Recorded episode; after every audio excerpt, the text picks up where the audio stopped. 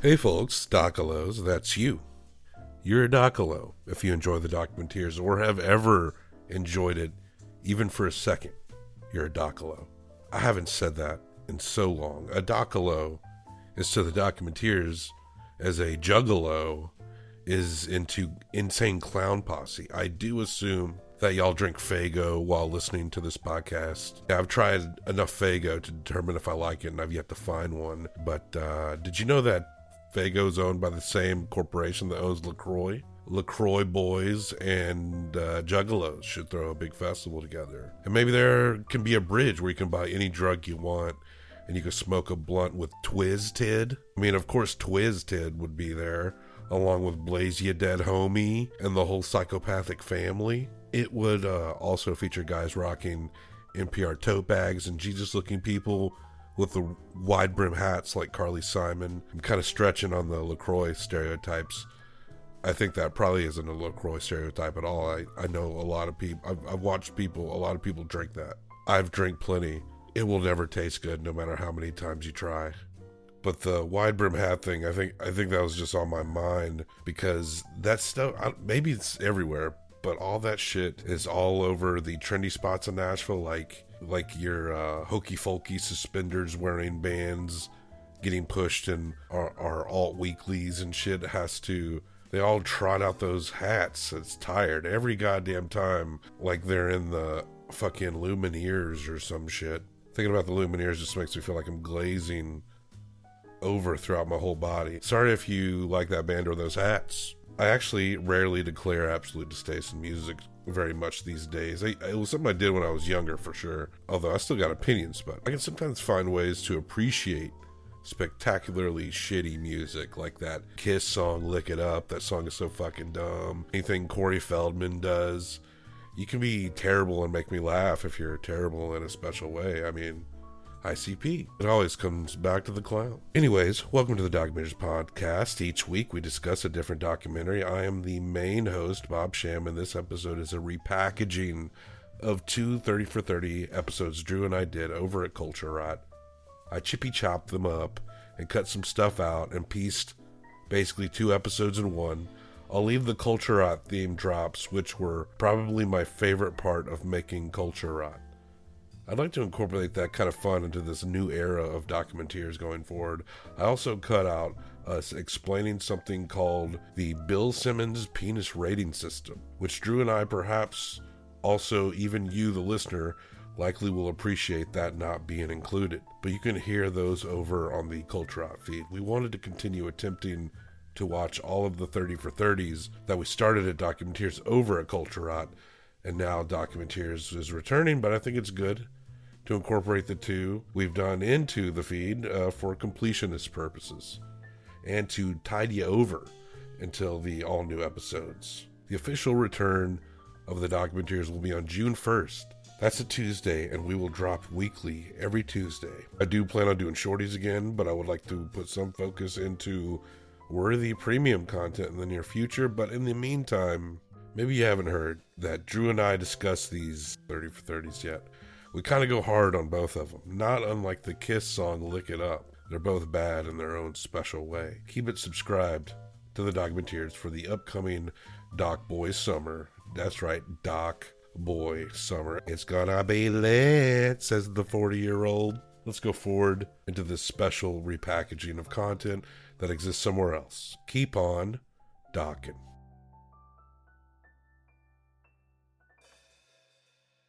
Here is a motion picture film, a thousand feet, 16,000 separate photographs. Let's tidy up this tangle of film by putting it on a reel.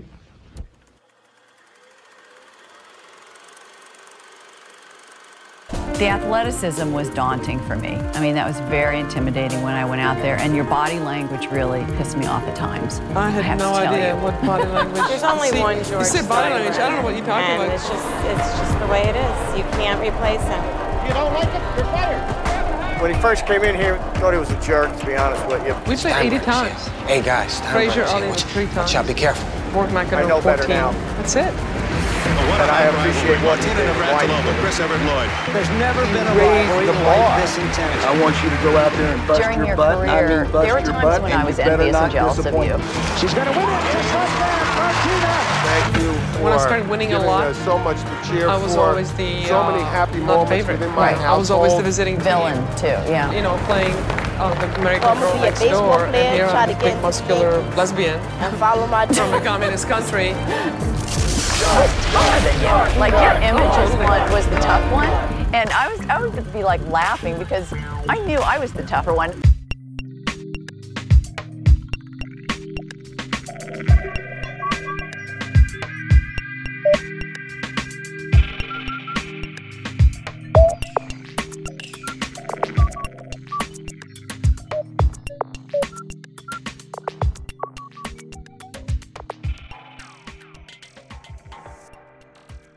Actually wish um, that this app that we're talking through had some kind of feature that would turn you into a cartoon so I could get off. I would be absolutely shocked if that's not an option. Yeah, they figure there would be. I mean, they're pretty much just there. haven't been looking hard enough. I want to look like a doe-eyed rabbit, like was Snapchat, right? I, I, I do have a Snapchat account. I can't do anything with it. I'm like, I'm 40, man. Like, I can't. What am I gonna fucking do with this? TikTok now, man. Yeah, that's even that's. well, TikTok has become so prominent that like I watch a lot of TikTok videos without having a TikTok account, and the shit I see people doing on here, TikTok is a so huge right now. In ten years, it will be considered the lamest social. It will be like the Facebook of video apps and shit. I promise you. That's why cool dudes like me, all I use is Boomerang. Boo, is that still a thing? I think Boomerang's on the. Isn't that on Twitter or something? Wait, I isn't can't there remember. like the new uh the new Nazis only one for everyone who's pissed off about the election or whatever? Oh, Parler. Yeah, if you're a fascist uh, dog shit, you can go to Parler. So that's what we're talking over. You know, it is within the bounds of this show to delve into things that we're not into. It might be an idea to like, but at the same time, everyone can probably pretty much guess what's going on over there. So I don't know if I want to. I'm willing to do things that I'm not too into for the sake of the show, but like I don't inundating myself with fascist shit. I don't think it'll turn me or anything. But like, but I just get this is gonna take a hard right turn soon. so opposite end of the spectrum from a fascist. I get mad enough every day. Yeah, just pat yourself on the back there, huh? Yeah, I'll I'll tug and pat myself. By the way, can you put on that uh, that uh, Bugs Bunny costume again? Uh, no no reason, just like it helps me get through the day. I assume that's the number one basic hit. I just wanted to give you guys some ratings on, you know, our first episode together. We're back. That's how that was gonna work. We're back to square one. We're we're we're back to building up. But yeah, I think um, I got. I will have to find a good place for that picture of you that I captured. is too good. But Told you, man. Bugs Bunny, all American hero. now, Drew, Big fan. now, Drew, for two and a half years, we did a. You were one of the, my co-hosts, one of many co-hosts on our Documenteers show, which can still be uh, subscribed to and look back on. And we had this journey to watch every ESPN 30 for 30 documentary, and that is one. Of which we did. We watched all of them. Oh, God, there was so there's still so many. And well, we got through we got through the majority of the first season of 30 for 30 over the span of two and a half years. Unfinished business. And I think you and I will have like, you know, talk about a lot of things surrounding sports on the culture rot. But I do want to continue the journey through the 30 for 30s. And for this As ep- I. I would miss that. and for this episode, that's exactly what we're doing. Because and this I've been waiting for a while to get into the into this specific one. Because I remember watching this way back when it came out and just like laughing at it for reasons that it would not it probably is unintended by the documentary. But we're talking about Unmatched by Lisa Lax and Nancy Stern Winters, one of the early, early 30 for 30s in the first year. Uh, what What's this about, Drew? This is 30 for 30, number 21. Yeah. We're there, man. We did it. Number 21. It is kind of unbelievable. We- one. We went through that many. Number one here on the culture rot. So, hey, just uh, first of all, thanks for bringing it back because I had a lot of fun talking about 30 for 30s with you on Documenteers podcast. It's Yeah. a little different than uh, you know what I can do with the the weekly radio talk show, sports talk show that I do here in Nashville.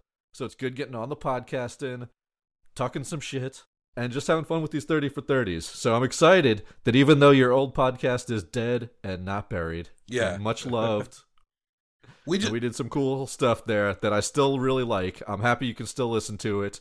Go get yourself caught up, and I want to continue this journey. So let's keep going, man. More 30 for 30s. that's right. just with some new stees in the meantime. Yeah, yeah, you're right. the the old co- the old podcast is stopped dead, but yeah, we didn't bury it. We just left the corpse in a public place, and you can go go look at it. Like Stand by Me.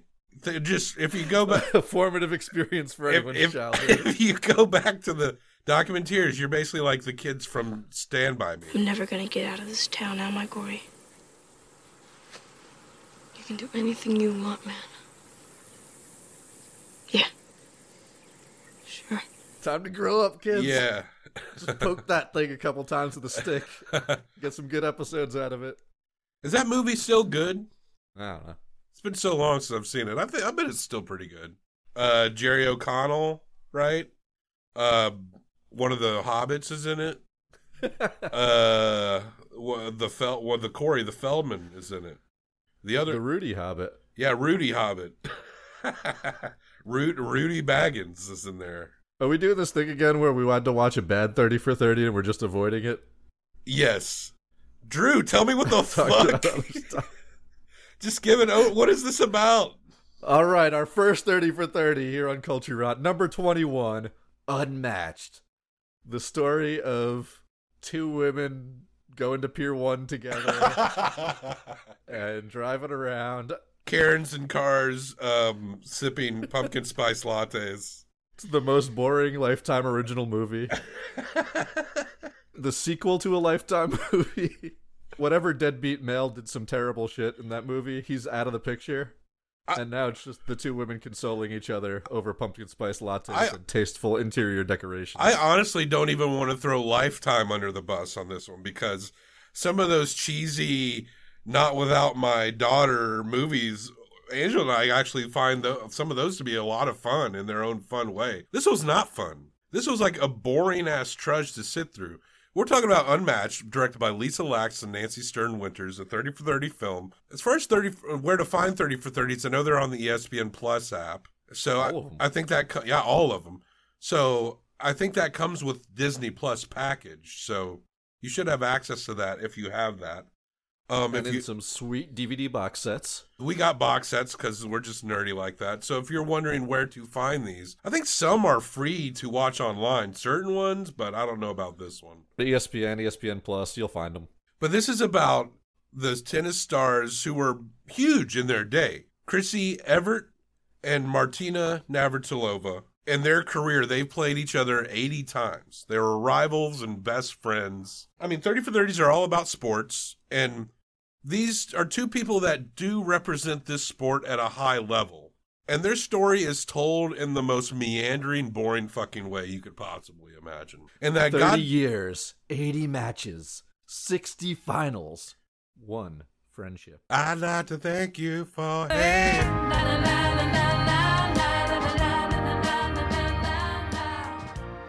How many times did that song Three times. in this one episode? three times. The Natalie Merchant song Kind and Generous plays three times in this episode. And But Drew, no Sarah McLachlan the whole time.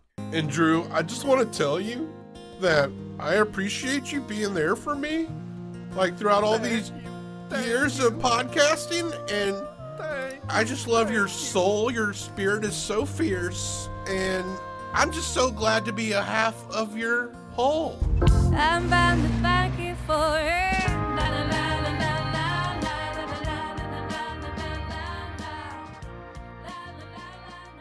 There were some times when I hated you because I thought that y- y- your your podcasting might have been better than my podcasting. But then I realized that without the push that your podcasting gave me, my podcasting would have been the podcasting that it was. Girl, our periods are sinking together and I wouldn't have it any other way. I'm bound to thank you for her. La,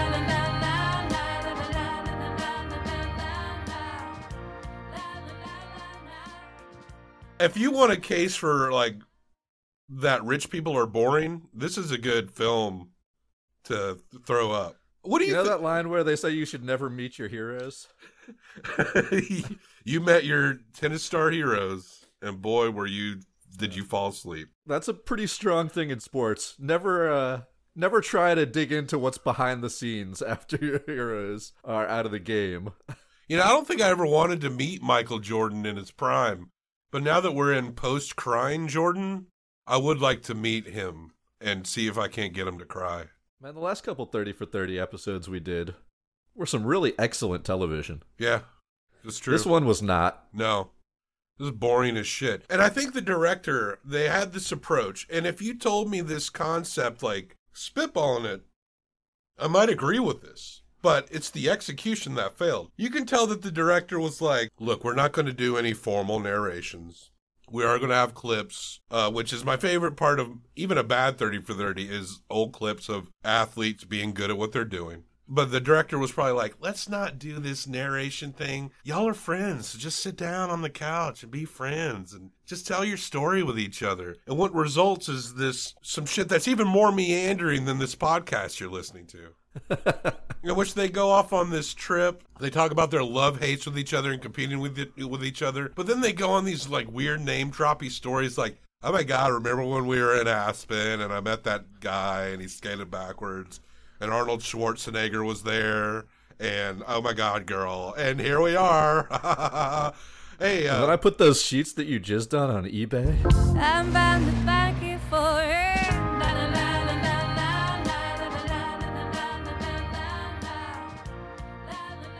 Martino was like, "I should have put that bed you fucked on and got squirts and cum all over and put it on eBay." I went back after we wa- It's not as interesting as this thing as it sounds. No, I went back uh, to play the episode to see if I could find some cool audio, but my eyes were so glazing over that honestly, I just don't have that much to like layer into this. It'll probably just be like, You have one song. Yeah. One song played three times. well, you better believe because our spirits are entwined. And I just couldn't have done it without you. So you better believe that my my girl Natalie Merchant and her song "Kind of Generous Girl" is going to be fierce as hell, playing all throughout this episode. All right?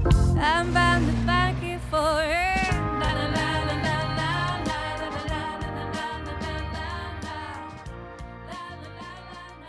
I'm just really excited that a podcast like yours never would result in cheap gimmicks like playing the same song over and over again. No, throughout not an at episode. All. No, we we like to switch it up. I'm bound to for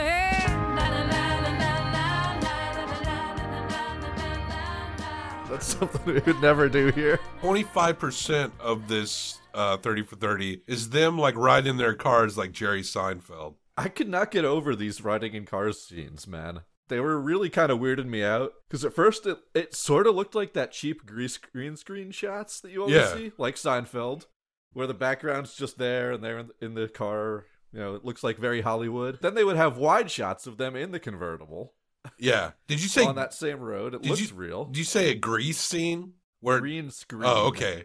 Well, a grease is appropriate because, like, at the end, Olivia Newton-John and uh, John Travolta, they go. They're they're in that car and they go to heaven.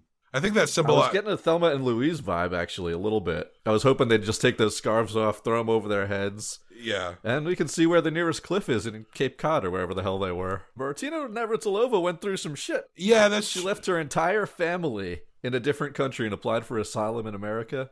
And they even made that scene boring. Yeah, well, she said it was because she wanted to. She needed to be more enveloped into tennis.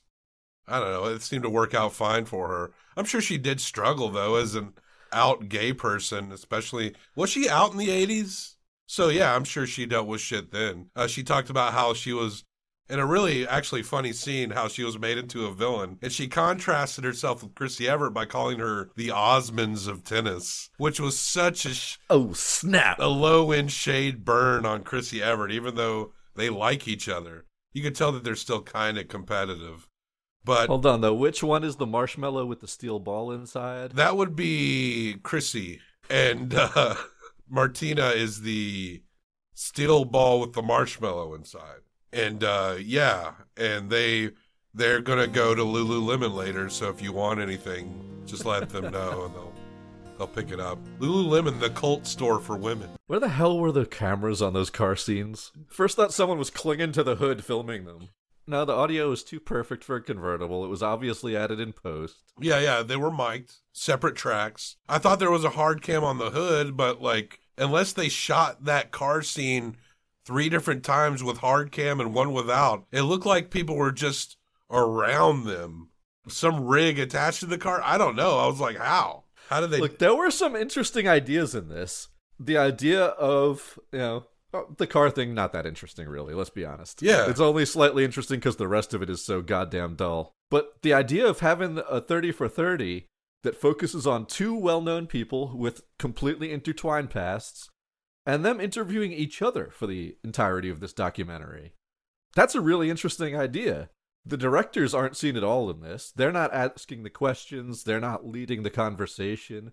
It's Martina and Chris Evert interviewing each other. The only problem is neither of them are really interviewers, and they've been friends for over 30 years, so they're just interviewing them like together at their house, yeah. talking. Yeah, and it's like, hey, remember we were on that uh, blind date with Dean Martin's son, and he liked your muscles. Guess these muscles were good for something. We were at the country club. What is it? uh, You know, one thing that's with tennis, you know, I mean, growing up, I knew plenty of people who played tennis, but like when it's tennis is on that big stage, it seems like it does cater to this kind of like economic elite aspect of it. Like, you know, like baseball players, football players, basketball players, they come from a variety of backgrounds, you know, converge with their talent onto the sports.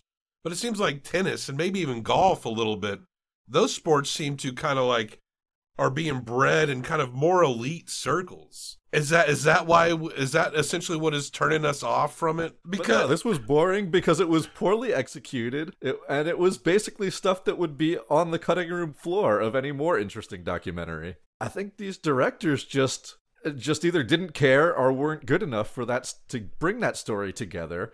So all we got was them like, "Oh, I love your scarf. Where'd you get it? Oh, it's really nice. I love yours too." Hey, remember that time we played tennis against each other? Which time? Oh, you remember that too? Wine. I'm bound to thank you for it.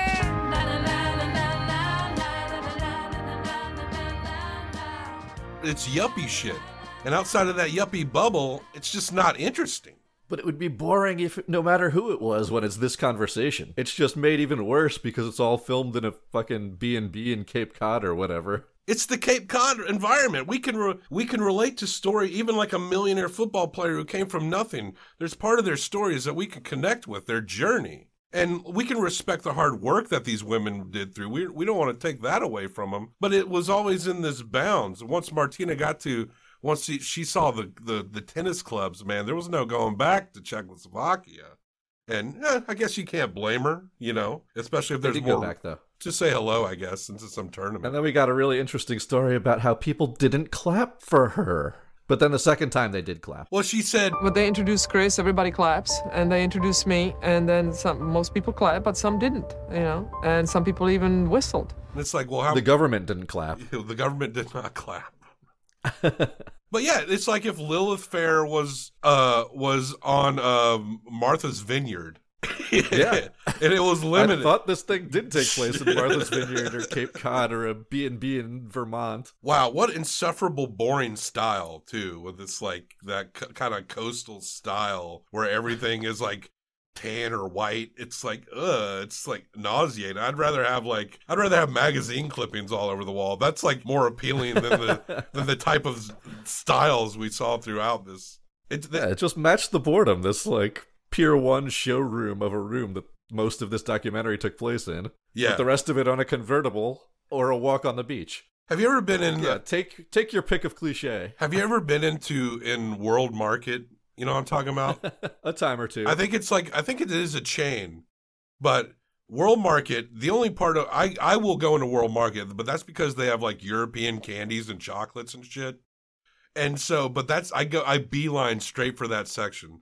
They also have like import beers and stuff. But there's a whole rest of world market which is like Man, overpriced. what a cool non-yuppie you are, ignoring wicker baskets for your European candy. But like, if you go into a world market, I've gone into that world market to get fucking weird Haribos, and I look around. I'm like, I'm one of like two men in this whole building. This thirty for thirty was like was like the areas of world market that weren't the candy and beer. The part you walk right by and you're like, oh, this chair. How much is this chair? Two thousand dollars. I'll keep walking. Did you watch this uh, 30 for 30 with your wife? No. No. You think I Might have should? been good to have a, a little bit of female perspective on this. Hmm. Because obviously we don't give a shit about this world market decor, and it would be boring to, I can imagine, anybody watching this. I I think it might be. I think for Angela, she's going to need more than just watching other women to be interested in it. I mean, half the planet is Oh, I'm women. not saying it's going to be interesting. it's going to be boring no matter what. No, she. I don't think she'd like it. Honestly, Just saying she might have uh, better reasons to criticize it than we do. I know. I I am a little concerned. Are like, are we just going to be broing so hard on this shit? Is- Are are we just making fun of the what are what are we making fun here? We are just. Are we just gonna? Are we just being like douchey bros on it? I do have that small concern, but I'll get over it. but it was really fucking boring. It was so goddamn boring. I don't even know what much more to say about it at this point. But I do have things to talk more about. Uh, we what- can talk about the actual story that was supposed to be there, right? well, Like the sports angle that makes this a thing. well, yeah, you know, two of the greatest tennis legends of all time. That's, that- they are legends. They are big time. It's super interesting how Chris Evert had basically come onto the scene as this young, you know, all-American protege, uh, prodigy that was about ready to take over the tennis world. Martina Navratilova shows up, uh, plays her first U.S. match at like 15, and is super nervous. Gets beat by Evert, but decides favorite- to dedicate herself to her training so hard that she ends up becoming the better of the two of them wins 14 matches in a row against Evert. For a 12 year period, one of the two of them was number one in women's tennis the entire time. Mhm. Maybe this isn't so fascinating now that we're kind of. It kind of seems like the way tennis is Yeah. for the most part. Yeah. You know, is it Federer or Nadal? It's Agassi or Pete Sampras. It seems like there's always like these couple people at the top, McEnroe or Bjorn Borg. Everybody seems to have somebody against them that they can play off of. But this story was very cool, and I wish they leaned into how interesting Navratilova's story was, with her coming over there and basically, yeah, renouncing her Czech citizenship, leaving her family behind in a different country to try to take this next step in America. And taking that next step, going through the intense training, being villainized as the Eastern European lesbian with the muscles, while Chris Evert's the pretty blonde with the culture, uh, with the time period uh, haircut for every single year that she was playing tennis in. When talking about her defection, she really didn't politicize it. She actually kind of explained it kind of practically, like she was just able to envelop herself more of that in the United States. She didn't really like say like Czechoslovakia sucks. Uh, at the end, she kind of talks about how like there is a part of it that remains in her heart, but it just to do what she needed to achieve, she just really couldn't stay there. I thought we were going to get a really cool scene in this documentary when it talked about how she decided that she needed to, you know, train her body physically to be the best, which was something that wasn't really that big a deal in women's tennis before Navratilova. You know, even Chris Evert said the same thing. She was just kind of good at tennis, and they'd go and practice for two hours and then play the match. But Navratilova went through this intense training period, and we almost got a Rocky montage out of it, man.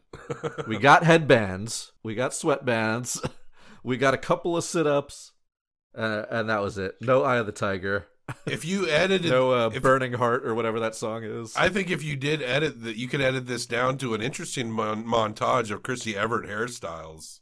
you could tell which year it was just based She- on her hairstyle. She ran the gamut. She was. You could tell she was. All, she would try any haircut at a point. It seemed.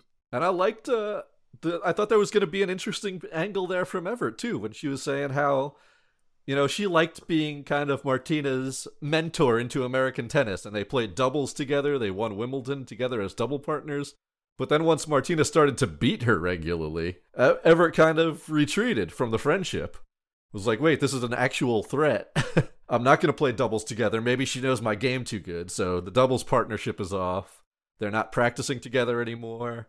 It's an interesting story. And then how later on they could recon- reconcile, basically, that they weren't so competitive. You could tell it ate Evert up a little bit because she kept going back to, okay, now we each have the same amount of trophies, even though you beat me more when we were playing head to head. Yeah, yeah. We're both great. We're both great. She had a, a little burden in her gut that is only now over wine and Pier 1 import tastefully decorated furnitures and long walks on the beach. Oh my god, I got the new Natalie Merchant CD. It's uh, That got rivalry's buried. it's got a dub remix of uh, of Kind & Generous on it, and um, and I'm just so happy that you've been there for me, and Thank you. I just feel our spirits. Thank you. And Thank you. thank you. Spank you, spank you. Spank you, spank you. Spank you, spank you. Spank you, spank you. Spank you, spank you. I could do that all day. Can tell.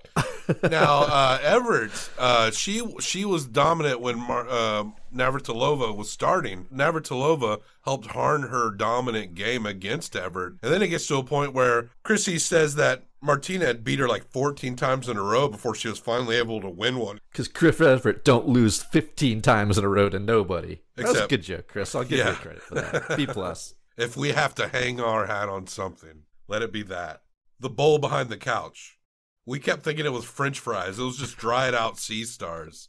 But we were like, is that a bowl of French fries? Did think it was a bowl of French fries for a while. it's like when you walk into that Airbnb and it's a little too perfect, and you're just like, God damn it, nobody actually lives here. Just some uh, some multinational conglomerates idea of what a a tasteful home is. Martina Navratilova almost talks about how how hard it was for her, you know, coming to terms with her sexuality there when she didn't know when she went on the date with Dean Martin's son, who was very handsome and they double dated. But they never delved into any of this story, never got into it at all. Maybe because there was no interviewer there trying to push them towards more interesting conversation. Instead, it was just two friends who've known each other for so long talking. So it turned into, hey, do you remember that? And then they'd giggle for a second and move on to the next thing. What what is the dream thing in your like if you could build a house and you had to have one ridiculous room with something in it? Like what room would that be? Mine would be like a like a small theater, you know, like with a giant like a giant screen like you're going to an IMAX theater with like, you know, enough seating for a, like a birthday party, you know. Wow, how incredibly non-vanilla of an of a textbook wild dream room that is. What, having a giant movie theater screen? That's in every rich person's house, dude. Uh, How many rich people's houses have you been in? I mean, I've been in a I would have a fucking water slide off the roof into a pool. That's what I would have. That's your dude. A ten year old could make that up. Yeah, and it would be awesome. I mean, it would. You got you got to keep water flowing the whole time.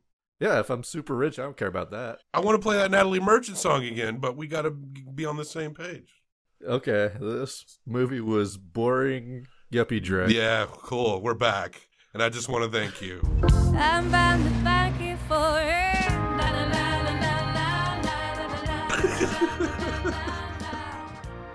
I really wish they'd done a better job with this. Yeah, but you you chose this to be our first one back. I thought we would have fun like uh, burying it, and I am having a yeah, little bit of fun. I'm having fun, but we're getting kind of one note, I think. I know. Because there weren't any other notes in this goddamn movie. Hey, this thirty for thirty was like watching a, re- a recorder recital. That's how one note, how flat and one noted it was. And like and like I said, on paper, the way they described their approach, I'd be like, okay, that'd be interesting. But after sitting through it, it'd be like, nah, maybe like a, some cool narration would have been better than what we actually got. This is got wh- some cutaway cartoons. honestly anything. This is one of the times where I'm like, I wish the generic 30 for 30 formula did kick in on this one in particular, because this is proof that a good idea still needs uh, proper execution. I feel like the hands off version of it. Sometimes that's good. When you got an interesting story to tell, you just let the the clips and the highlights flow and the narrative of what actually happened. You don't all have to be Steve James up in the middle of your story to tell it. hmm But just having the two of them interview each other, it, it didn't work at all. No, It was just like a little too. I don't know. They just it, they were a little too inside of their own little bubble. You know what I'm saying? Their own. They they they under they understood they understood the context of each other, but they didn't understand how to make it interesting to anyone. Like even if I was just sitting there having like dinner with them, I I probably would have zoned droned out because it doesn't sound like they really didn't bring their like most interesting selves to the table. But the truth is, maybe their their their exceptionalism is on the court. And I can understand that and I can respect that. They put all that work their whole lives into that. I can't t- I can't take that away from them. I can respect that. Like listening to a hockey player talk about anything other than hockey, it's like, "Whoa, dude, let's go back to talking about hockey, fam." You know what I'm saying? I think it's kind of like that. Yeah, it, it was. Or maybe they're just too far away from it now. And they're, you know, ensconced in these comfortable lives away from tennis for the most part. Even the scene where they went out together to hit some balls seemed incredibly forced, and neither of them were trying at all. Yeah, yeah. I wonder how But- long. No, I, I think you nailed that, man. Even if you were in that room with Chris Evert and Martina Navratilova while they're talking throughout this 30 for 30, you're in the third uh, white leather chair off to the side with a bowl of uh, frozen coconuts or some shit behind Uh, you. some, like some uh, potpourri bowl. I'm next to a potpourri bowl. Yep, a piece of uh, driftwood that's not actually driftwood, but it's been aged to look like driftwood. and, and it's carved like on the, yeah, it's got a, it's carved into a sailboat. that's right in front of you on the uh, coffee table with nothing else on it. So you're sitting there. You've got you might have your feet tucked up behind you like Chris Evert does, just showing how comfortable you are in the room. You're on your third glass of wine, and you're still like, "Ugh, Mom and her friend are talking about some boring stuff again. Yeah, yeah. What kind of magazines are on the guest guest room table in that house? There aren't any. None. Re- There can be nothing on any uh, t- on any surfaces in these houses. And that might actually bring too much color into this coastal uh, room. It could be interesting if you see something on top of a table that's not uh, decor designed not to be interacted with. Mm. Well, I think we've said all we can say about it. All right, I'm going to go ahead and give Unmatched 0.5 out of 5 Herzogs. That's right, just half a Herzog. For what could have been a decent story and maybe the skeleton of an alright idea, but it wasn't. It was just boring as shit. And I give it also 0.5, which brings it to a total of 1 out of 10 Herzogs.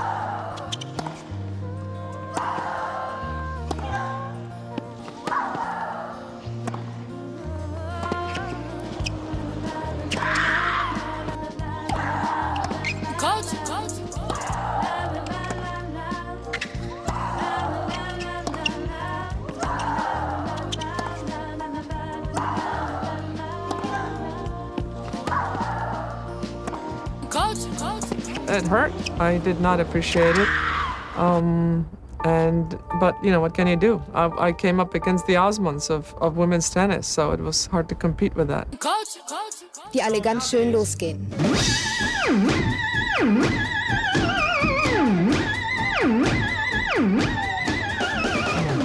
How are you doing, man? How are you doing? I mean, You we, know, we just kind of had this stuff. conver- we kind of just had this conversation before we hit record. I didn't know how to open this episode. Man, nothing changes these days, anyways, so. It's true. It's kind of all the same, depending on who you are. But um, I hope you're hanging in there, having some Yeah, good yeah. mental health days. I know this shit can be rough on the mind sometimes. It's a grind. It's a grind for sure. But you know, we got we got sports back. Spring training's about to start, which is always nice. Give us Even a- if I won't get to make my trip this year to go down and scout. And the Preds are bad for like the first time I can remember. Oh gosh, it's are we going to go back to you know back in the day, early Preds days? You could get ten dollar nosebleeds. Maybe that'll Man. happen again. We were talking about this for an episode of Walk It Off and had to go back and look through the stats. The Preds haven't had a losing record in a full season since five years after the team was formed. What that makes sense. Been good for so long. We've been spoiled. It's so weird having them bad. Yeah, yeah. So I mean, gosh, they got to pick it up because when the Preds get bad, then like s- the st- the overall stability of existence comes Nah, in. they're past that point. I don't know. Uh, it could always come back. They're in man. no danger anymore. They're, they're playing in It City. There's a new condo every five seconds. Oh, it city. Yeah, this this town somehow managed to survive like bullshit. There that there will be some condo bubble, but actually no, it won't. Nashville's got the perfect formula, right? It used to be a cheap town, and then everyone's like, "Oh, I only get to pay fifteen hundred dollars for a single room apartment," and, and then it's like, "Well, yeah, well, we were all paying like uh, seven hundred before you showed up." Let's burn the city down. Do you want to burn the city to the ground? Oh shit! This is what happens when they're bad for half a season, huh? Here's what you do. Yeah, when the Preds start getting bad. hey, you the Titans are good again. Okay. oh yeah, that's true. The Titans are good. I guess there's got to be a balance there. But yeah, when the Preds are bad, it just makes you want to like pack a camper full of explosives and drive drive to a downtown. Str- no, look, Too soon. Too we soon. We kid, we kid. Christmas memories. Uh, Taking out our internet. God damn it! I tried to make the most of it. You know, in that moment. Did you lose Christmas your? without internet. It's like a fucking uh, Hallmark movie at these points. The the Christmas without internet. I wandered outside my house and met a single dad with three kids. that there was like news reports of people like trying to find finding hope for and you know what it, it that was scary a bomb fucking goes off in downtown Nashville on Christmas Day but like these the way they force this inspiration this sense of inspiration some dude like came up he was like yeah I drove all the way from Franklin to come support Nashvillians and it's like thanks That's like 15 minutes, dude. it's just I'm so sick of forced inspiration and now like COVID commercials and shit. It's so annoying. It's like it's like Amazon you don't own COVID, all right? You literally you're literally like building homeless shelters for your employees because you don't pay them enough money. It's cheaper for you to build homeless shelters than actually pay your employees who are working harder during the pandemic. But don't worry, they did pay out some bonuses to bust the union attempts. Oh, you want to unionize? Here's some here's some money. Is that what happened in Mississippi recently? I know they were trying to unionize down there. Yeah, Alabama. They were they were incentivizing people to uh to not come in during the union vote days. Oh my gosh! Give hey, you want the day off? Paid day? God damn, that's shady as fuck, dude. Guys, they have if you you look Amazon warehouses, you're all listening. They to to do these next day deliveries, they have to have you. You can say fuck y'all if y'all get together, and they have to do it. Whoa, whoa, whoa, whoa, whoa, slow down, man. Then I won't get my salt and pepper shakers in one day. my cheap salt and pepper shakers. We feed. we live in this world too, all right? Thanks, slavery, for delivering my coffee the next day. Hey, you want a job? Times are tough. Now we're gonna go through some quick hits, Drew, because ever for the last ever since COVID and my my sports consumption has been at an all time low. But I did watch, you know, How? You're inside your house all the time. Watch some sports. there is a lot of pro wrestling going on. I'll say that. I did Oh, watch. that's right. I was watching playoff football and stuff. That was fun. I think football probably suffers the least. I would say overall, from what I can tell, in COVID, because I felt like I mean they were at like a certain capacity, but it didn't Yeah. seem like to matter that much if fans were there to me when watching the games. The way they focused the camera work and stuff. Dude, ev- everybody's uh you you just got to decide how much you're okay with with I- putting up with putting people at risk to do things that aren't necessarily essential. I feel like hockey is probably suffers the most, being like limited to no fans. Don't you think? That uh, that Especially here cuz you know, we're so used to that rowdy house and that awesome really great six man and everything. yeah yeah. Just having a great crowd here in Smashville, Tennessee, getting fired up and you know chanting along with Paul for every PA announcement. Right, right. Yeah, it, it, it definitely suffers for the atmosphere and the visual game too. Like, hockey's such a fun game to watch, Mm. and it's a it definitely is suffering for not having fans banging on the penalty box, yelling at people, and just having these tarps up. And of course, they decided to subsidize that loss of of people there by putting up ads every single place they can possibly put an ad to try to make some of that money back. They're losing at the gate. That's taken away from the visual product a bit. Remember when uh, the Broncos put South Park characters in their stands? That was fucking awesome. Um, what about baseball? I didn't watch any baseball this past couple of years. How how how was that vibe without fans? It's it's a war right now, man, between the players' union and management. Oh shit! They can't get a- decide on anything. Are we getting another lockout? Possibly next season, because these t- two sides are so far apart. Hmm. They don't trust each other at all. Uh, management is basically trying to use the loss of income to push that all onto the players Mhm. and say, all right, let's have less games. We'll pay you less money. Um, we're not giving out big salaries. And the players like, whoa, whoa, whoa, whoa, whoa. No, uh, you know, we're the ones taking the risk. We accept it in exchange for getting our full salaries Damn. and playing this game. And just neither side's willing to budge. And that's why we end up at this stupid ass situation with some poor management on both sides. And we get a, a year when it's spring training right now. Spring training games start in just days Right. from when we're recording this episode.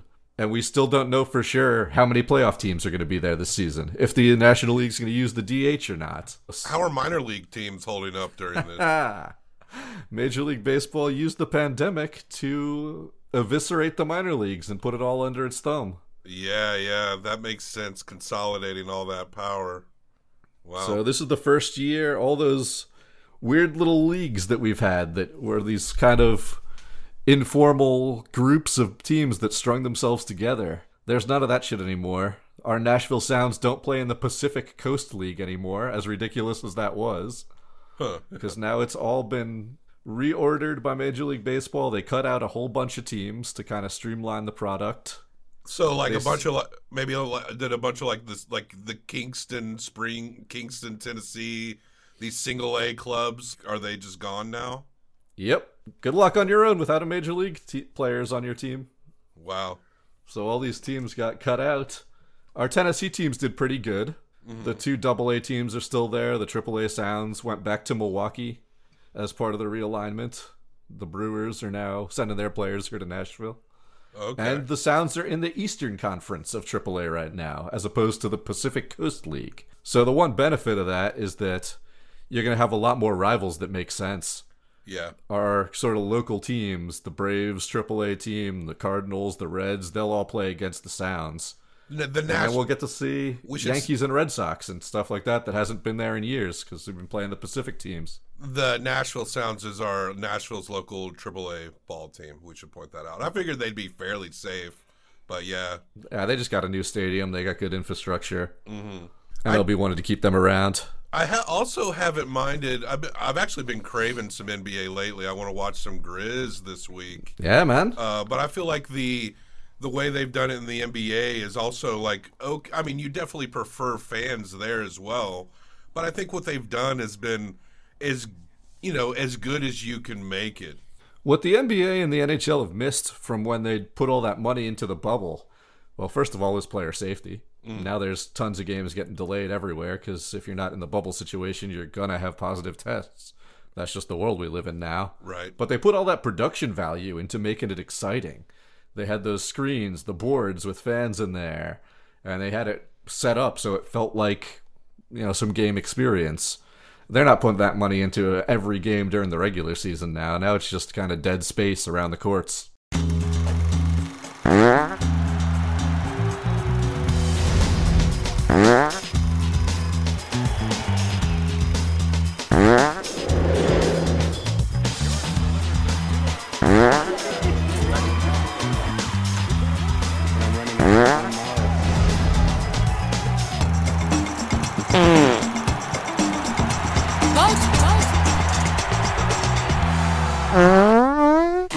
Saw George Steinbrenner going around in a golf cart. He starts to cry, and I just thought, this is going to be an amazing film. They're gonna knock it down, bro. Culture rock. We continue a journey, a journey to watch every 30 for 30 film. This is a journey that continues from our classic show Documenteers, which you can still hear. And uh, all of Drew's episodes are marked 30 for 30. So go back, check those out. But we are going to be talking today about uh, one. The one we're talking about today is called The House of Steinbrenner by Barbara Kopple. And this is a time. This uh, what this takes place between 2008 and 2010, right? And it's about the Yankees at this time, and this is kind of the end, the tail end of an era of the Yankees, right? Remember, whenever like a sports team anywhere in the in North America would win a lot and seem to have a lot of money, uh, people would be like, "Though this team is the the Yankees of this sport" or something like that, right? Yeah, the evil who- who empire was times. yeah, the evil empire, and that, and I didn't know. Sh- I knew that George Steinbrenner existed. I'm not a Yankees guy. Like, I just don't care generally. But uh, I didn't know he was such a giant dick like that. Well, He's also kind of.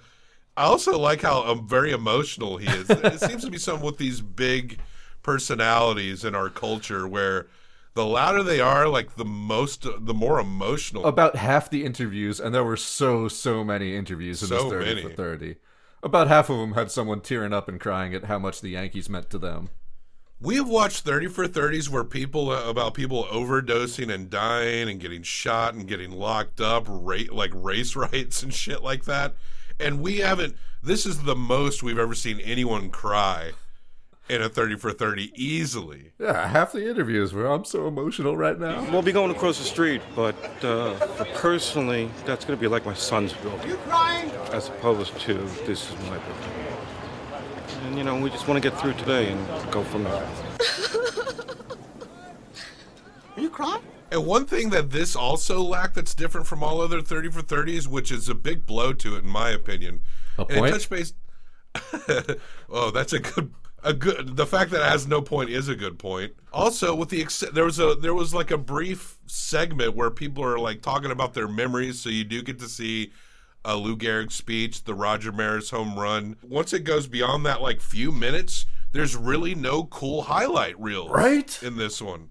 It's like, yo, we're talking about history here, and I understand and respect the fan perspective, but I felt a little disconnected because there wasn't. I mean, it just to kind of assume that I do know these classic Yankee names when you go back into history. This movie pretended that everyone was a Yankees fan. You know what I'm saying? That's a great point.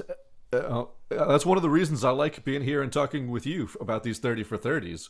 We have different perspectives on a lot of this stuff. As someone who grew up in New York, I didn't think about that because I know all of these people.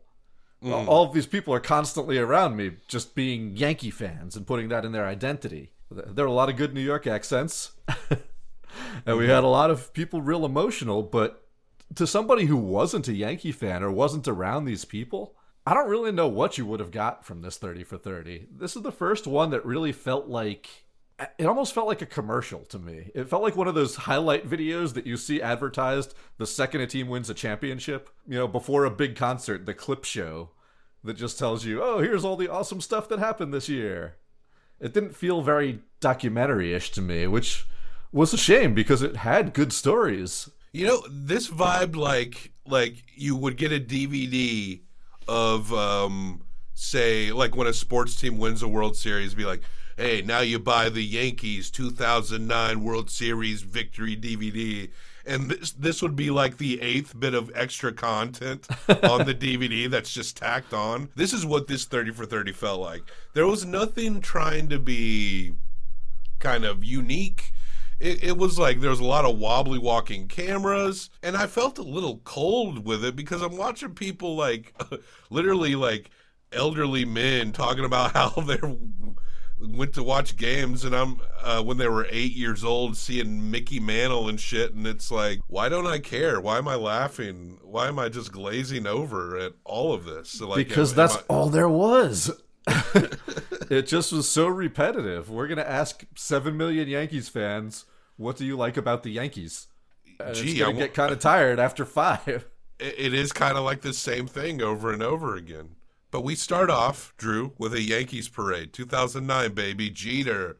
Motherfucking Jeter, am I right? Some good footage too from the Canyon of Heroes. The how exciting it is having that parade down New York City. We're, we're also getting cuts in of uh, Steinbrenner. It looks like it's from probably the 80s, early 90s, talking about how when he grew up in Cleveland, he used to go to the airport when the Yankees would come to town and watch them come in, watch their bags come in. That was back in the day when you could just hang out at airports even if you didn't have a plane ticket. And the Yankees were just such a big deal, especially if you didn't get to see them often.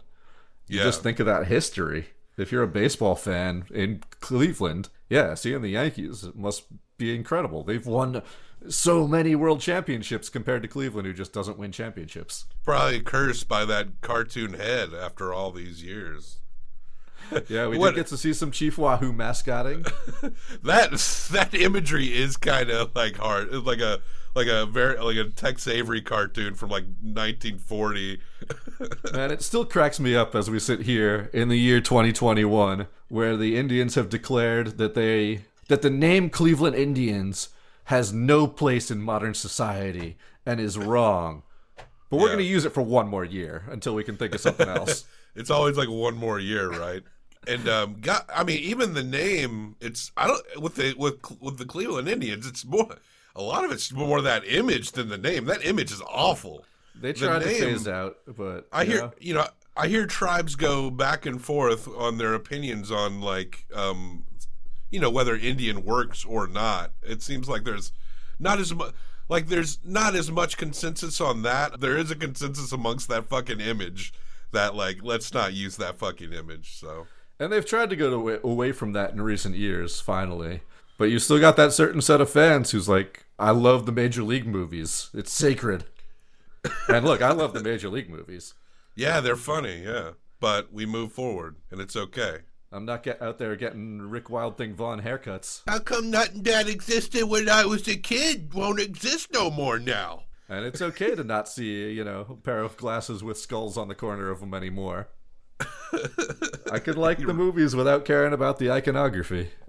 Right, right. You can like, you know, analyze these things. So, but also we're approaching the final game at at the old Yankee Stadium.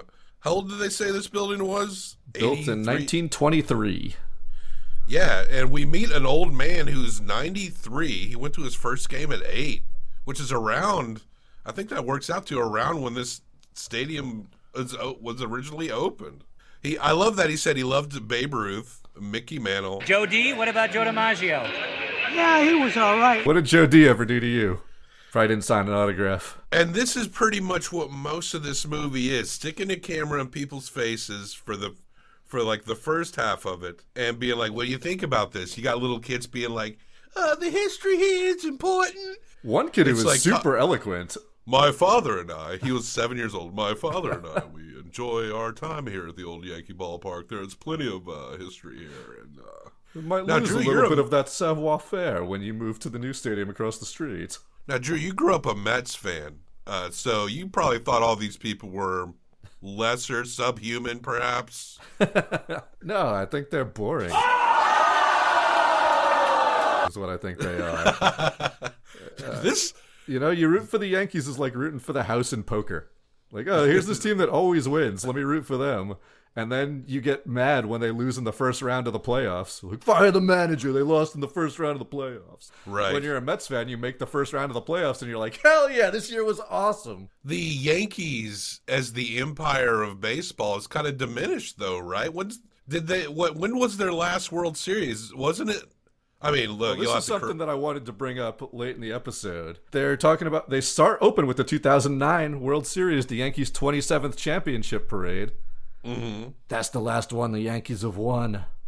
Yeah, yeah. So maybe we've got now the curse of Barbara Kopple. Whoa, Bar, you, you think Barbara Kopple?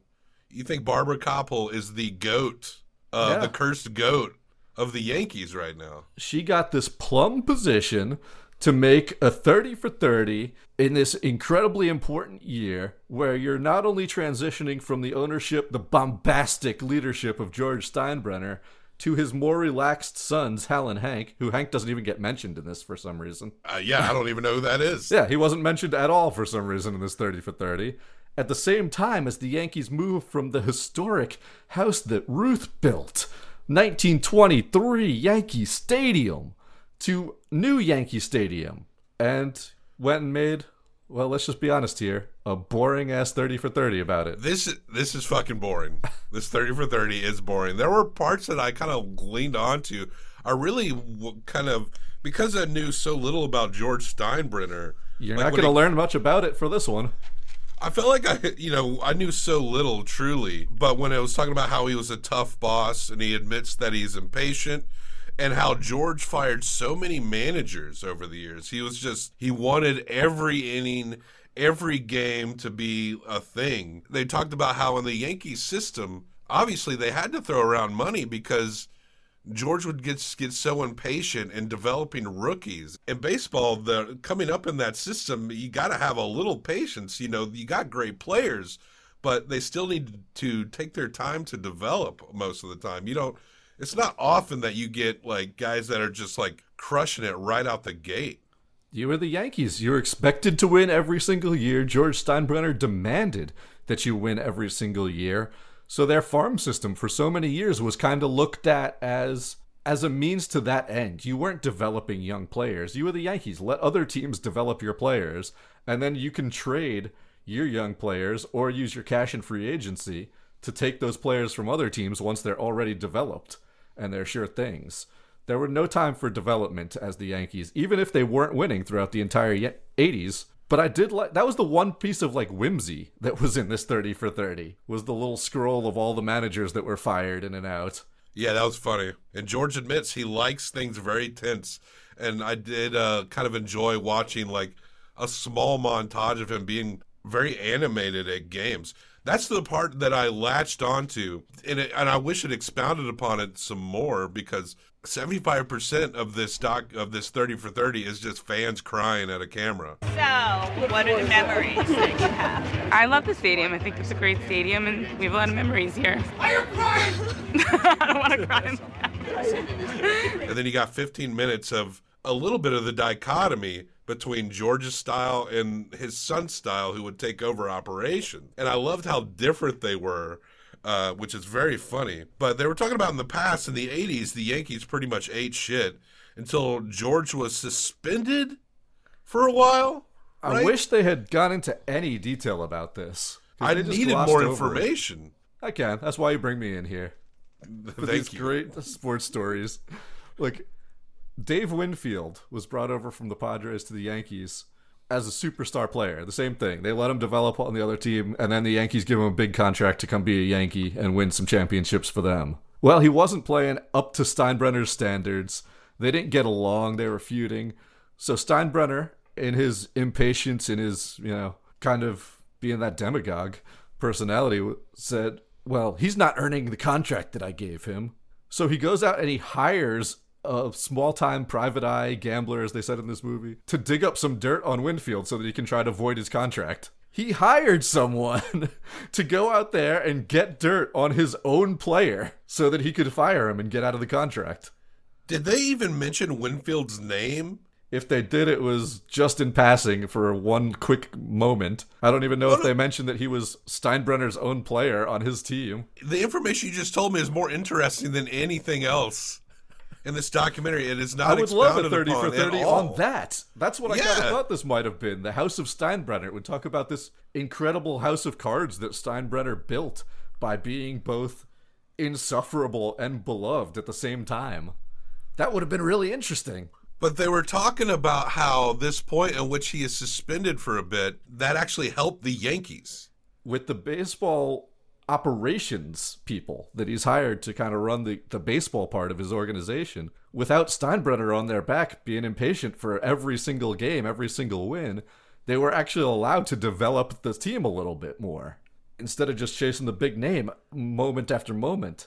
And they go out there and they develop that 90s Yankees who are now absolutely beloved, this generation of winning Yankees who were kind of the last baseball dynasty.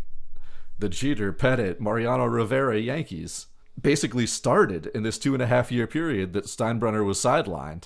Boy, you know, Tom Hanks said, There's no crying in baseball! but in this 30 for 30, there is actually, it looks like you have to cry in baseball. They make it seem like it's a requirement. In years to come, when they go to the new stadium, they'll look across at the park that's going to be here. Are you crying? No crying! And think about me. There's no crying in baseball! That would be good. It's emotional. The old stadium was coming down. When Shea Stadium came down, I was incredibly emotional, and Shea Stadium was an absolute dump. but it was our dump. and there were heroes there. There was the 86 Mets. There's memories of when you go to games as a kid. They had neon figures on the side of the ga- of the stadium walls that you drove by as a New Yorker every time you're going down the highway. I like this story that referenced the dogged nature of the emotionally reactionary uh, George Steinbrenner by Tom McEwen, a writer who was uh, in Botswana for some reason or another, and tells a story about how a jeep rolls up and says George Steinbrenner's on the phone, and he I guess he wanted to talk to him about an article he had written or some shit. Also, George cries. Um, half of George's scenes in the past, we see him crying. A lot of people out there are waving to you, George. 32 years ago, you bought the Yankees. It will go down as the greatest investment in sports history. $10 million, maybe worth a billion. Did anybody try to, to discourage you at that time? Friends or investors say, no, it's not going to be a good deal? No. no. I don't think so. No, no. Not the Yankees were. Right, right. George, a uh, little emotional there. Yeah? Yeah. All right, yeah. George. We can, see, we can sense that. all right. Everyone's fucking crying. That's why this felt like just such a clip show. Like a little highlights video, a montage of that you'd get on those championship package DVDs. It didn't delve into anything. And again, that Steinbrenner story would be so fascinating, this kind of heroes or villain story.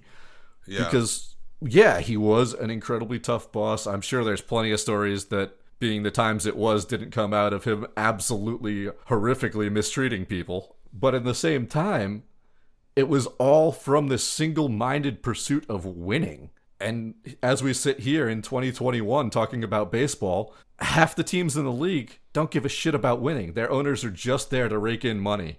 And they're not reinvesting that money in the team. They're not buying the best players. There's three or four teams this season who are actually willing to pay money to bring players in, regardless of how good they are. The Colorado Rockies just dumped their superstar, Nolan Arenado, and paid off some of his salary to go to the Cardinals. Why? That's not a winning baseball move you're making. I've heard like I've Maybe- heard maybe about we need more owners who care about winning. I've heard that's the nature of modern sports ownership is that there you don't have a lot of owners these days that are only focused solely on the the arena or the team that they own. It's usually like in like a portfolio of their rich guy bullshit. Exactly. So- you want owners who are also fans of the team that they own. And apparently, if your a lot of your wealth is solely wrapped around into a sports team, then it's kind of actually easy to go into the red when you start throwing money around. So we're getting like a sports world in which the ownership of a lot of these teams involves like these guys that have like monopolies of other corporations and stuff like that. Like they they have to be blanketed. It almost becomes like almost like a like a trophy. Like for a lot of super wealthy people who own these teams, it's like it's not so much their sole source of income, but almost like a like a trophy wife, like a nice item that they can show off and and claim that they like own something. I mean, this, Trump tried to buy a football team for years, right? We know that story from past 30 for 30s, and we know it would have been for the the same reason. I mean, he obviously he probably would have sunk that team, which as he sunk like a fucking casino, right? Because he literally sunk a, a place where people just hand you their paycheck. But you know, Yeah, man, it's a different story. And with the rules that came in to try to help those smaller market teams with the revenue sharing and with the TV contracts, these giant contracts that get split up equally among teams,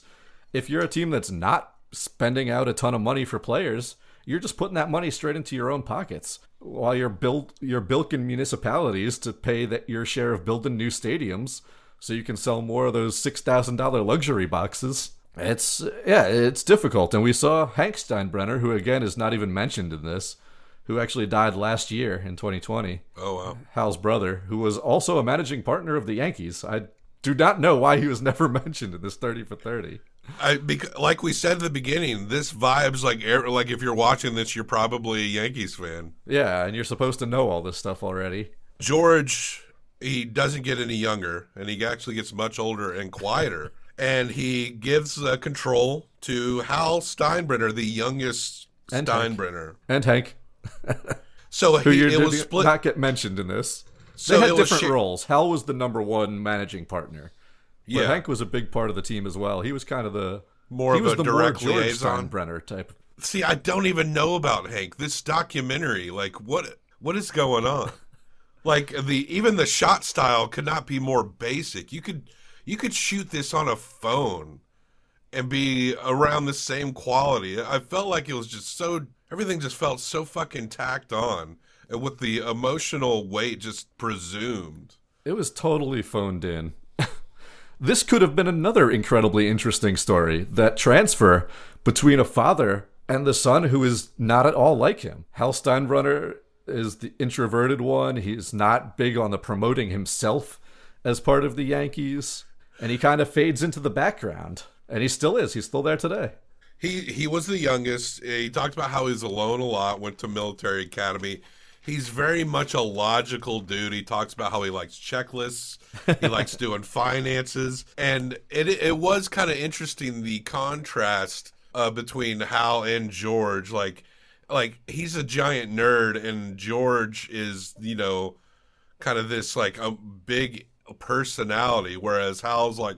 I like flying the planes and crunching the numbers. And it is interesting you get people separating them in their mind. I felt like people were questioning why Hal is now in this position.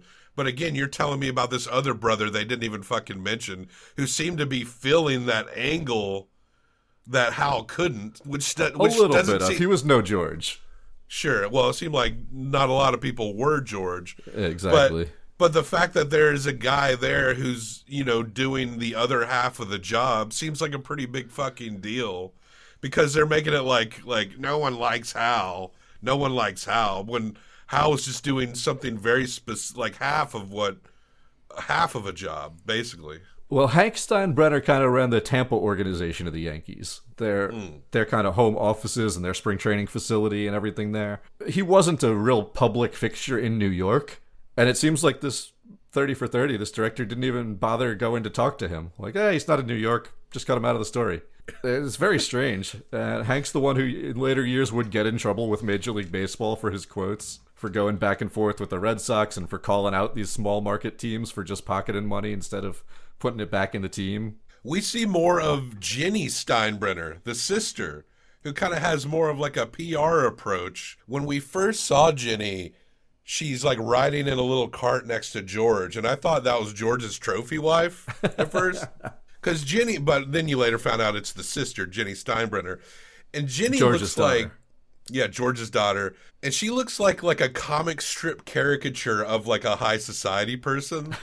like if you ask someone just draw draw a New York rich person, you'd probably come up with something like a rich lady. You'd probably come up with something like Jenny Steinbrenner. Her look, she seemed so weirdly cartoonish to me. It was interesting. That's I don't know why that struck me like that.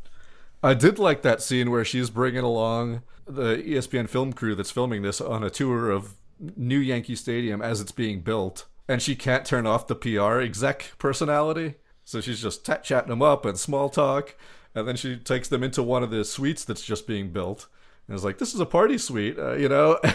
yeah, ESPN, you want to have your Christmas party here? You can rent all of these out, and the screen flashes like six thousand dollars per suite. Six K, yeah. I'm sure it's way more today. Oh, I bet. We had a part where the marketing director feels the need to say something, or Barbara weighs in. And it's one of those forced inspiration moments that kind of just made me gag, where she's like, We're walking out of this building, but we're going home to Yankee Stadium.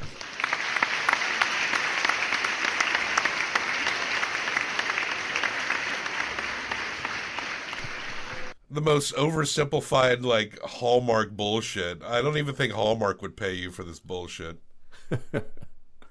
This brings me to kind of the third already part of this story that could be interesting, but is a missed opportunity. This transition between the old Yankee Stadium and new Yankee Stadium, which is taking place at the same time as the transition of ownership of everyday managing partnership of George Steinbrenner to his sons. There's a couple of moments that are great, like the one where the old Bat Boy is there and he's talking about a pillar on the wall in the bowels of old Yankee Stadium that was hmm. painted with an image of Lou Gehrig sitting on a chair crying after after coming back inside from his famous "I'm the luckiest man on the face of the earth" speech. And he came to the realization that he was never going to get better again. Are you crying? And at that moment, he just like got up and walked out of the locker room as quickly as he, he possibly could because he just was hoping that no one would see him cry. No crying! They later painted other Yankee captains like Thurman Munson, who tragically died in a plane crash, and Derek Jeter. And he brings Jeter to finally see this before the new the old stadium's going to be torn down. And again, another emotional scene ensues. They're gonna knock it down, bro. She's crying, sir. That's interesting stuff. That's fascinating. These incredible memories that are lost when you move from a historic stadium to a new place. That even besides the ones that all these fans that are interviewed ad nauseum have, this is something that even the most hardcore Yankee fan probably didn't even know existed. This painted pillar down in the, a room that was used to repair chairs. So that Lou Gehrig mural on that pillar was painted by a Bat Boy after Lou made that speech. No, he said that the Bat Boy kind of commissioned somebody else. I think. I asked uh, a good friend to give me what Gehrig would have looked like that day. Give me what you have. Give me what you feel. And in essence, he did the art on that pillar. I kind of wanted a little more detail on it because I felt like, I mean, in my brain, like I said, I'm not a Yankees fan. I'm critiquing the art style of the mural, but It wasn't super whatever. no, but but it's okay. I understand that it had like a, an emotional weight to it. Those could be fascinating stories. All the history that's lost when you move bet- between the stadium, the scenes of them actually tearing down Yankee Stadium. Those were great. Those blew me away. Watching giant structures getting torn down is is an interesting thing to see. And it was also fascinating watching them squeeze every dollar out of it as they auction off the signs and they auction off the dirt. Did you did when they tore down uh, the old Mets stadium? Did you did they did you buy any freeze dried grass or anything? I might have a thing or two. Might also have this sitting right behind me, which is a brick from the old Yankee Stadium. Oh wow! So you so you got in on the the fad of the buying the hunks of Yankee Stadium. Oh, maybe, maybe not. Let's just say I have one now. Did you pay for this or did you steal it? I did not steal it, all right? okay. but I did not buy it from the Yankees auction site. I wouldn't I wouldn't rat you out. Where this isn't recorded or anything. You can tell me. but it's history, man. It's baseball history. Even if you're not a Yankees fan, Yankee Stadium, the house that Ruth built, is a, colossal figure in the game's history. So it could have been a great 30 for 30 just just watching that get torn down as they move to someplace else. And I did like a couple scenes in the interview because they did take kind of both sides of the story. They have opening day when the new stadium opens, and everyone Yeah, yeah, walks in and they're was like, "Oh my god, it's beautiful! oh, it's so great! I love this new stadium." Uh, I love I'm how the sure about the sushi is such a huge bone of contention. So far, everything we see is beautiful. The artwork, the photographs can't be better. I was a little surprised by the sushi. But then they do interview people outside too, who are like they're pricing out the real fans. There's sushi bars and art galleries, and we don't care about none of this You know, stuff. I There's a hard rock cafe. I kind of the first guy they talked to that they had yeah, like you said, they got people being like, "This is great, this is great," and then you have the first guy, I mean, I just spent a $100 on four sandwiches and four drinks. and then you have another guy that goes like, "I hate it." We hate the new Yankee Stadium. The new Yankee Stadium was built for people that aren't true fans. The true fans don't want a sushi bar and an art gallery and a hard rock cafe. They want a hot dog, a beer, and a clean line to see the field. That's what they want. This was built for people that are not true Yankee fans. I definitely understand like the cost of attending like these sports events. They are outrageous. It seems like you know it's if you really want to see these games live, it seems like it's just a lot of a lot. It kind of you kind of have to dip into your savings if you want to go see good events. But at the same time, you could tell that this guy in particular is like in his everyday life is probably this gatekeeping type where he is constantly trying to define everything for everybody. I mean, we're talking about uh, the Yankees are like the like we said for a long time at this point were the empire of baseball, right? So I certainly wasn't shocked at like the quotes of ticket prices that were going around. But they were talking about like this one writer was talking about how he wrote an article where he took a two $2600 Yankee ticket price. I wrote a column about a month ago where I took the $2,600 for one seat for one game. And I went to see six Broadway shows, two soup to nuts dinners in Sardi's. And I had left over $685 to buy a ticket to the Met game. But Hal comes in and he says half the tickets are 50 bucks and under, which he's talking about upper deck and like weird angle seats. This is the best scene in the entire movie. When right after Hal says, There's not a bad seat in the house, they cut to a season ticket holder out in the bleachers who can't see half the field because there's like a Hard Rock Cafe And- patio in front of his seats. And he's like, Oh, there goes the hit. Where'd it go? Where'd it go? I had a view at a TV. What TV do I have on the wall to look at something? I can't see the screen. You can't see nothing. Uh, for 10 years, I had great seats sitting out here. And then this, this is the way I'm treated. You call this loyalty to fans? This is not loyalty. complaining! Go back to Flushing! Go back to Flushing! No crying! There's no crying in baseball! Oh, this guy's gonna complain about his season tickets not being You able to could see not the see outfield the anymore. left field at all. but this guy's like, "Yeah, I've been sitting here for years." It's like, no, you literally haven't. This is the first time these seats have existed. But they said that those obstructed bleacher tickets were five dollars. But yeah, people are like, it's about the money, not the fans. Three hundred dollar tickets. You know, I'm gonna be the fifty dollar and under ticket guy wherever I go. So it's like, you know, I wouldn't expect to be sitting lower bowl. I'm not sure what those. Yeah, I think Would I would like to to see see the the entire entire, outfield? outfield? at the very least. I wonder how much those tickets were specifically. It was also interesting because this Yeah. movie came out in 2010. We have to say that. This 30 for 30 came out in 2010, right after the Yankees won that World Series, their first season in the new Yankee Stadium. Again, I think that contributes a lot to that highlight reel, you know, championship. Yeah. Pat yourself on the back parade idea that this thing could come across. Maybe it came across a lot better when this was fresh and people were just comparing and contrasting a little bit the Steinbrenner ownerships and the two stadias instead of as we sit here over 10 years later you didn't It is interesting to look. It's not. It's it's a. T- it's just very much in this moment. And if you wanted to build a proper time capsule of the real history of the Yankees, well, they failed. Honestly, they failed. They had these little moments, but you really could have brought more to a team in which, even if you don't know a lot about baseball, there it invokes a lot of names that are connected to the Yankees. You know, I don't. I didn't. Of course, you know Mantle, Babe Ruth, Lou Gehrig, all these people. Like we know these names. They were a big deal in like the history of American sport, and I felt like, I mean, God, we've been saying it over and over again. It just assumed you knew contextually all this stuff. It really what seemed like something that was supposed to be so all about the Yankees fans. They really provide such little context. It was shot. It was like lazy, bad decisions, and um, gosh, uh, well, Hal does win uh, World Series, that 2009 World Series, and that's it. That's that's funny, man. That that's funny too. When they interview, they say, "Hey, the first year Yankee Stadium opened in 1923, the Yankees won that World Series. The first year your new Yankee Stadium opened in 2009, the Yankees won the World Series." Yeah, Series." I guess they gotta You build a planning on building a new one? This ending of the documentary was kind of a microcosm of the whole thing too, where it just felt thrown together and and not really carefully done.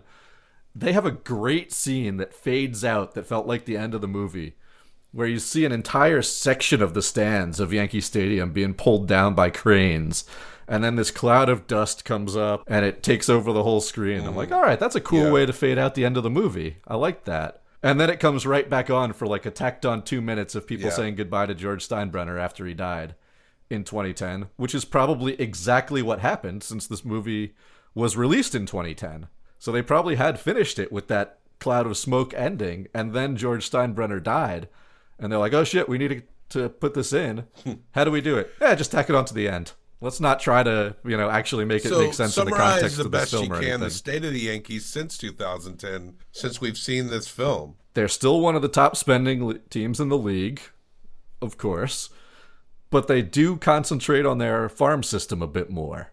And they've tried to not go over the competitive balance tax, which is an artificial threshold that just means you have to pay more money on top of it. So it's kind of for rich owners to say, oh, hey, we can't spend any more money because of the threshold. But they can if they wanted to. George Steinbrenner probably would have been the person who would blow right past that every year and just say, the hell with the consequences.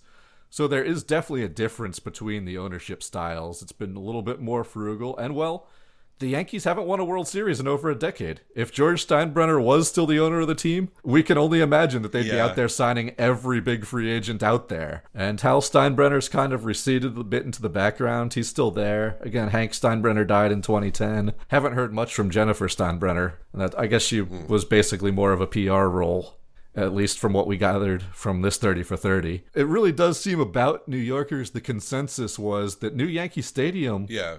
just isn't that special. They tried really hard to to straddle this line without committing in either way, to make a modern stadium that was full of your luxury suites and hard rock cafes and all this bullshit that they feel like needs to be there to make the money in a modern stadium but also just kind of pay lip service to the amazing history by making it the exterior of it look exactly like the old Yankee Stadium.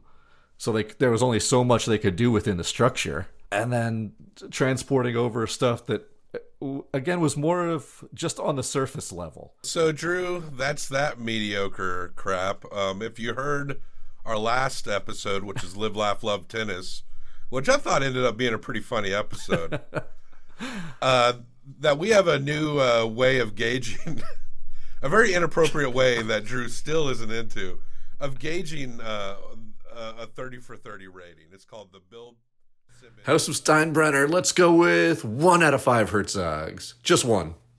For cool pictures of the, sco- the stadium collapsing and some crying Yankee fans. And yeah, that was it. I give this 1.5 Herzogs. That brings it to 2.5 out of 10 Herzogs. She's crying, sir. Anyway, that's the fucking Yankees and that that fucking 30 for 30. Drew, May they never win a championship again. they never will. The curse of Barbara Kopple. It's your fault, Barbara. It's your fault. Aren't the Dod? I, I in my mind, like the Dodgers are like the like what we used to call the Yankees. In my mind, like the Dodgers are that now, especially now that they've actually won a series, right? Oh, yeah, with winning their division every year in a row that we can remember now. Yeah. So But any team's still got a long way to go if they want to catch those 27 championships. that is a lot, man. You can't deny that history. That's for sure. But Drew, uh, I think we had fun talking about how much this was, how mediocre this was. So. Yeah, absolutely. Always good to talk to you, man. And I appreciate your your helping me uh, round up with our roundup breakdown of what's going on in sports right now. I want to do that a little more often. Come up with some other angles, not necessarily they don't all have to be thirty for thirties, but like other interesting angles to discuss sports. I want to talk about. Uh, Oh, you mean like I Beckham do every single week on the radio? yeah, which uh, tell people where you can hear where people can hear you do that. Oh, yeah, if you want to hear more about current sports, head on over to walkitoffradio.com or wxnafm.org, where you can listen through archives of all of our old shows that are on weekly here on 101.5 FM in Nashville, Tennessee. Sunday nights talking sports with myself, Drew, and my co host, Dave Sharp. We have a good time talking about it. We spent a lot of last episode getting into arguments about sports uniforms around the new uh, Nashville SC release and Adidas's reverse retro NHL uniforms, whatever the hell that means. It's good times. And there you go, folks. And uh, so, and uh, that's all the time we have for today. And remember, fuck you. That's the sign off now? I don't know. I've been experimenting with the sign offs. Do you have a better idea? I mean, than Get that? fucked. um, I don't know. Well, at least you I'm can close out this it. episode with Sinatra. So, Okay, we'll do that. All right, Look, baby. If you can make it there, you can make it some other place too. Yeah, if you can make it there, you can make it uh, Somewhere. somewhere. All right, I'm stopping now. Bye. Start spreading the news. I'm leaving today. I want to be a part of it. Jorge hits a home run, and I gotta ask him which way, where did it go? What direction? You crying? It's kind of rough. I mean, if they're giving the seats away for nothing, I think it's a great deal. Stop crying! Give it to charity. It's a good thing. But you can't pay for these seats.